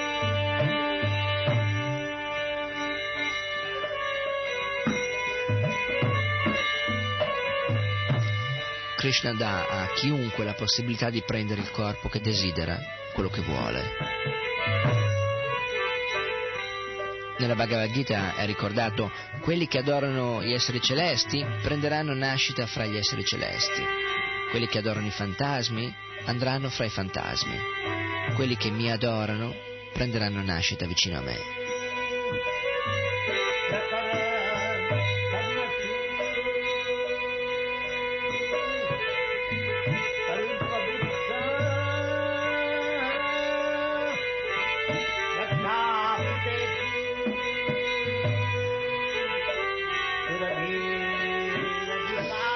Ci domanda a volte, ma in accordo a questa idea eh, così, del, della possibilità di abitare diversi corpi, diverse forme di vita, che cosa significa?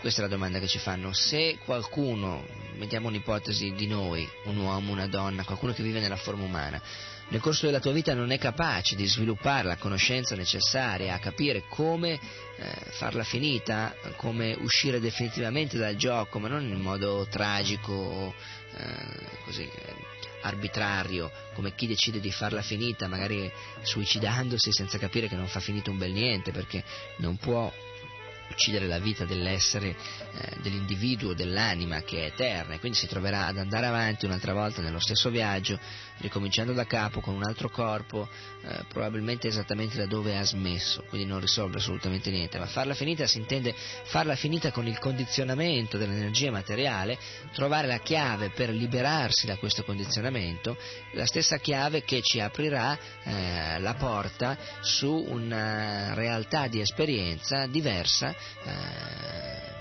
più sottile, eh, più avanti, più progredita, più grande, fino a quando questa coscienza diventi realmente la coscienza reale della nostra identità, una coscienza spirituale.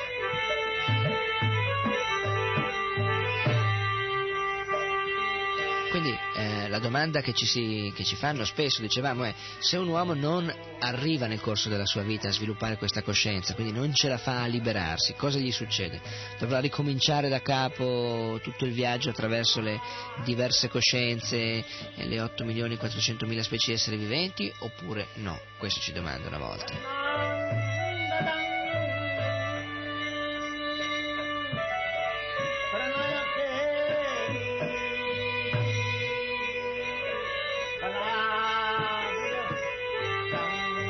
Che poi è un po' come cercare di sapere eh, dove andrà a finire la stragrande maggioranza di quelli che fa queste domande.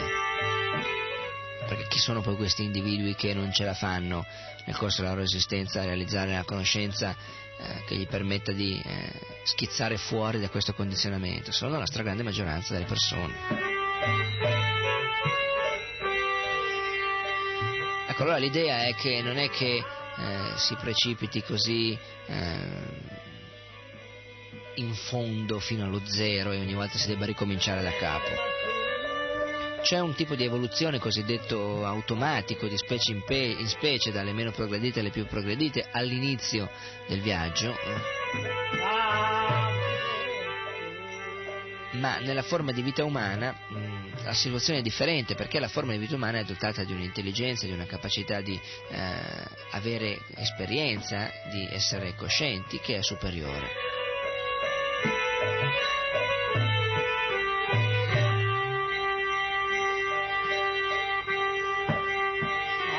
Quindi c'è la possibilità di riprendere nascita numerose volte nello stesso eh, area di realtà fisica, di rinascere ancora con la forma di vita umana, in un'altra condizione, magari in un'altra circostanza, che maturerà altre, eh, altri dati eh, oggettivi che ci faranno diversi, che ci illuderanno di essere diversi, di essere altri da quelli che eravamo nella vita precedente, mentre in realtà siamo sempre gli stessi, l'individuo mantiene costantemente la sua caratteristica di individuo e quello che cambia è appunto la circostanza nella quale l'individuo si trova ad operare. E quindi spesso, a meno che non si riesca a realizzare questa conoscenza che noi chiamiamo trascendentale, che porta l'individuo fuori dal condizionamento che è altrimenti costretto a subire, eh, l'individuo appunto sarà costretto a subirlo questo condizionamento. E quindi vivrà quella che è eh, detta l'illusione. Maya, vivrà quello che ha detta eh, l'ignoranza, che è il contrario della conoscenza, e vivrà anche quello che eh, è detta eh, la necessità di subire un ciclo, un processo, una, una dinamica precisa di azioni e di reazioni, sarà costretto a trovarsi invischiato in questo meccanismo eh, eterno, preciso, implacabile, che è appunto eh, samsara, il ciclo eterno delle nascite, eh, della vita, della crescita, eh, della malattia, della vecchiaia, della morte e della rinascita un'altra volta, che porterà un'altra volta a crescere, un'altra volta a essere bambino, ragazzo, adulto, vecchio, eh, e un'altra volta alla morte, e un'altra volta alla nascita, avanti e indietro così, in un ciclo che eh, può essere eterno e che è eterno fino al momento in cui non si trova la chiave per venirne fuori.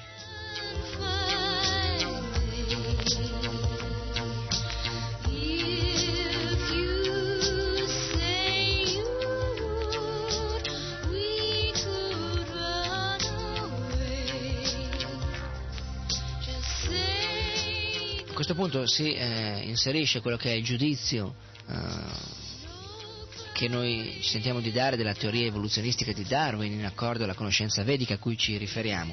Da questo punto di vista il signor Darwin appare decisamente un uh, discolo, lo chiamiamo così? Un discolo. Eh?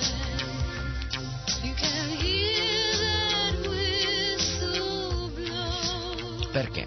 Qual è la sua teoria? Noi la prendiamo bellamente a calci, la rifiutiamo. Sua teoria è che la vita viene dalla materia, la materia si evolve progressivamente in una serie progressiva di modificazioni che portano a un certo punto a raggiungere, a frequentare un livello che è quello umano.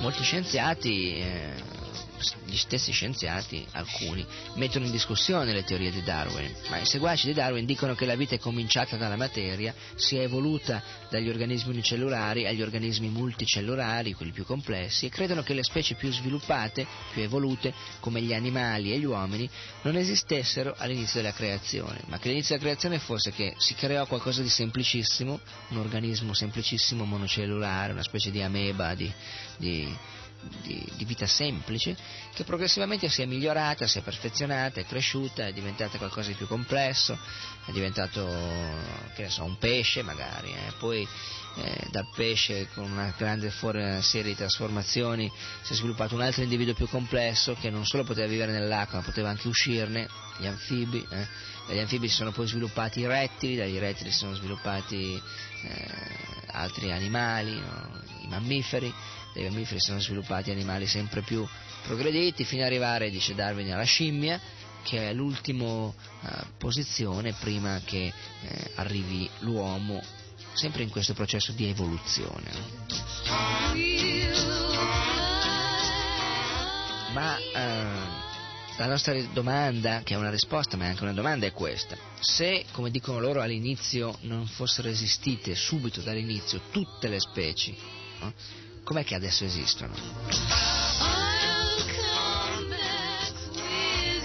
Ora, ad esempio, se noi abbiamo davanti eh, un ignorante, uno sciocco e un intellettuale, un erudito, li riconosciamo, vediamo che eh, ci sono tutte e due contemporaneamente.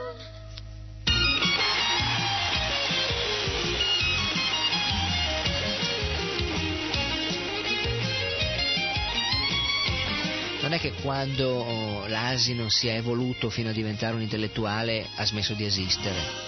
Ci sono ancora gli asini, ci sono ancora gli intellettuali in ogni momento, non è che quando un asino diventa un intellettuale smette di esistere l'asino. Perché non abbiamo mai visto una scimmia dare nascita a un essere umano?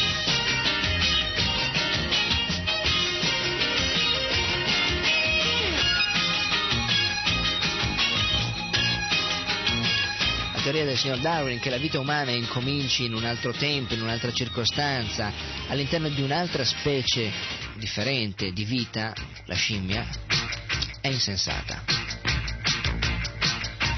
La Bhagavad Gita dice che si può trasmigrare direttamente da una specie ad un'altra specie a seconda dello sforzo che sappiamo compiere in termini di esperienza e di conoscenza, quindi. Esiste l'America, esiste l'Australia, esiste l'Africa, esistono persone che viaggiano in America, in Australia in Africa, ma questi continenti esistono anche senza che questa persona ci viaggi dentro, non dipende la loro esistenza dalla necessità che qualcuno eh, la riconosca.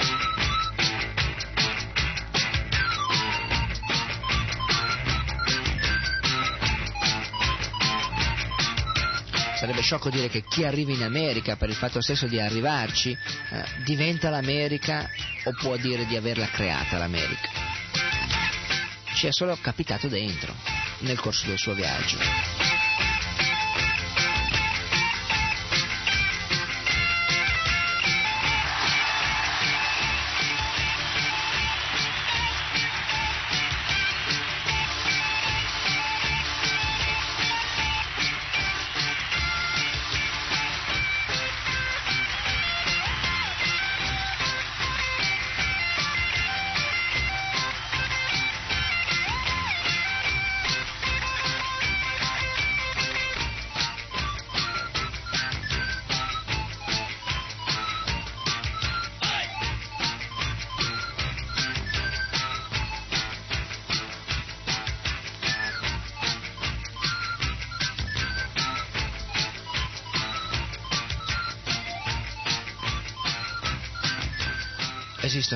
Infinite, cioè non infinite, ma numerose altre nazioni che io magari non ho visitato, nelle quali non ho viaggiato, ma che esistono, anche se non le ho viste, non le ho considerate. Non è che io determino una realtà, l'esistenza di una realtà con la mia capacità di trovarmici dentro.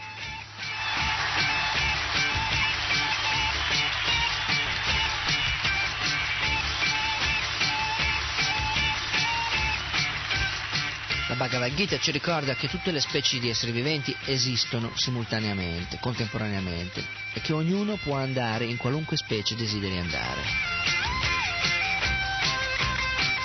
Chi lo desidera può entrare addirittura nel regno di Dio, se lo desidera.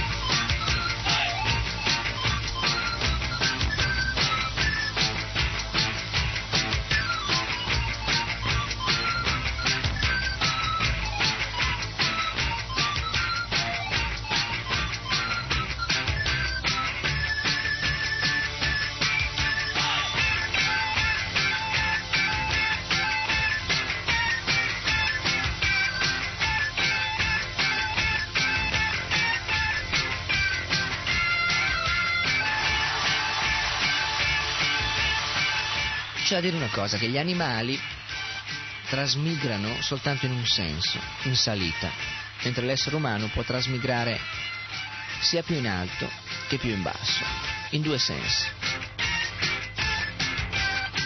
Il corpo è dato secondo il desiderio dell'essere vivente. Gli animali meno evoluti hanno un tipo di desiderio, ma l'essere umano ha migliaia, ha milioni di desideri. L'essere umano desidera, come anche l'animale desidera. Secondo la legge di natura, le specie meno evolute si sviluppano dalle forme animali alle più evolute, le forme umane.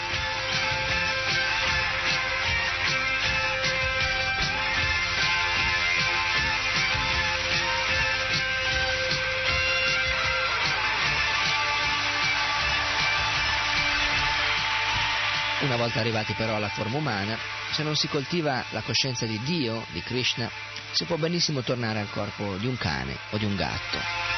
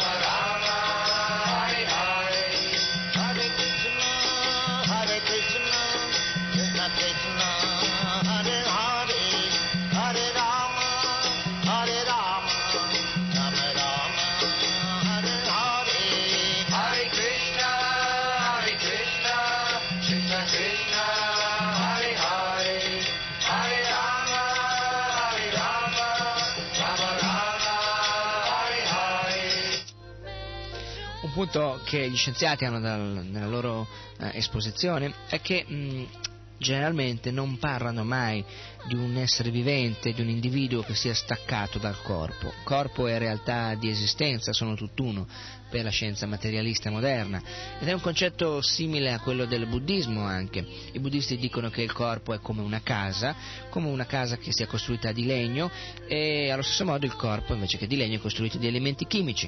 Questi, quando il corpo muore è come una casa che crolla, dicono i buddisti in sostanza, semplicemente come la casa diventa eh, legno smettendo di essere una casa, diventa singoli pezzi di legno quando è crollata, così il corpo ridiventa elementi chimici e non c'è più corpo e non c'è più vita in quel corpo. E quello è uno stato che nel buddismo si chiama nirvana che eh, pre- presuppone l'esistenza degli elementi, degli ingredienti con i quali si potrà costruire un'altra casa e un altro corpo. I buddisti non hanno nessuna informazione a riguardo dell'anima, l'idea dell'anima, dell'individuo come essere spirituale eterno è completamente assente dalla, dalla loro analisi.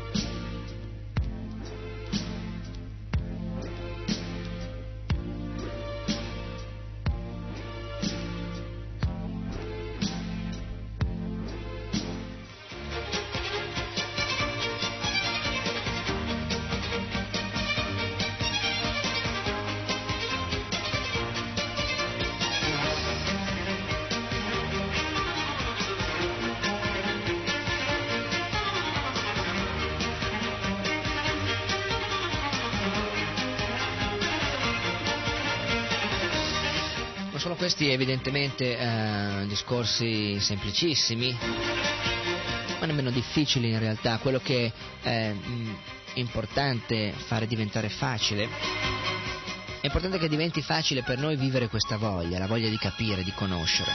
Poi anche se la conoscenza passa per eh, difficoltà, cose che oggettivamente sono difficili o che richiedono sforzo o sacrificio, quando c'è il desiderio di conoscere, e il desiderio è sempre la molla che spinge l'esperienza, prima o poi arriverà la realizzazione di questa conoscenza.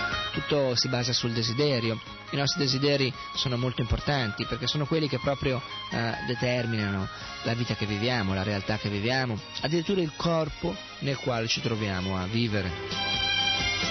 Si parla quindi di evoluzione della coscienza, si parla di evoluzione della coscienza e non di evoluzione della materia, perché la materia esiste in modo separato dall'energia spirituale, mh, dalla coscienza, e è la coscienza che va di volta in volta ad abitare diverse fette di realtà materiale. Quindi lo ri- ripetiamo un'altra volta, l'idea mh, nostra in accordo all'antica conoscenza vedica è assolutamente contraria a quella che è la teoria classica sulla quale si basa la scienza materialista, eh, l'idea di una materia che si evolva progressivamente dagli stati di vita inferiori agli stati superiori per una serie così di trasformazioni. In realtà non ci sono trasformazioni, ma ci sono tutte le realtà presenti contemporaneamente e di volta in volta eh, la coscienza, in accordo alle diverse circostanze che ha maturato, alla sua vita, alla sua esperienza, si trova a essere eh, costretta, se vogliamo dire, ad abitare alcune situazioni fisiche piuttosto che altre, oppure possiamo dire ancora si trova a desiderare di eh, vivere certe realtà piuttosto che altre e quindi in accordo a questo desiderio, come conseguenza, costretta a vivere quello che ha desiderato. Quindi l'invito per tutti è di considerare con attenzione i propri desideri, non desiderare male o a vuoto, perché i nostri desideri diventano prima o poi parte della vita che ci troviamo a vivere. I migliori saluti a tutti, da Krishna Chaitanya Das. Haribol.